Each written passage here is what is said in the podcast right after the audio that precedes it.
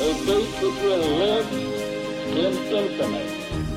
We hold these truths to be self-evident. that all men are created equal. War has at all times called for the fortitude of women. I regard myself as a soldier, though a soldier of peace.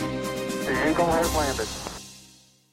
Welcome to the Today in History podcast, where you learn about an event that occurred today, December 12th, from history. Today's episode is titled, Kenya Declares Independence from Britain. On December 12, 1963, Kenya declares its independence from Britain. The East African nation is freed from its colonial oppressors, but its struggle for democracy is far from over a decade before. In 1952, a rebellion known the Mau Mau Uprising had shaken the British colony.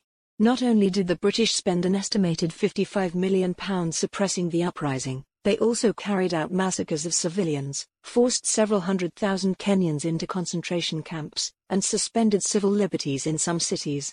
The war ended in the imprisonment and execution of many of the rebels, but the British also understood that things had permanently changed.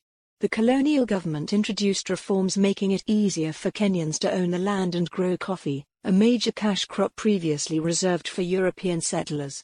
Kenyans were allowed to be elected to the Legislative Council beginning in 1957.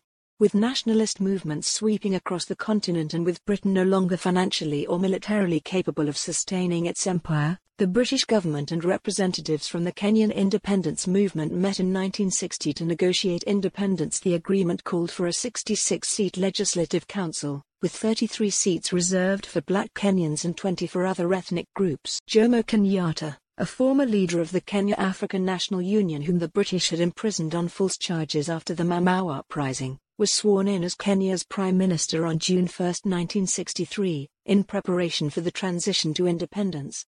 The new nation's flag was modelled on that of the Union and featured a Maasai shield at its centre. Kenya's problems did not end with independence. Fighting with ethnic Somali rebels in the north continued from the time of independence until 1969, and Kenyatta instituted one-party rule, leading a corrupt and autocratic government until his death in 1978. Questions about the fairness of its elections continued to plague the country, which instituted a new constitution in 2010.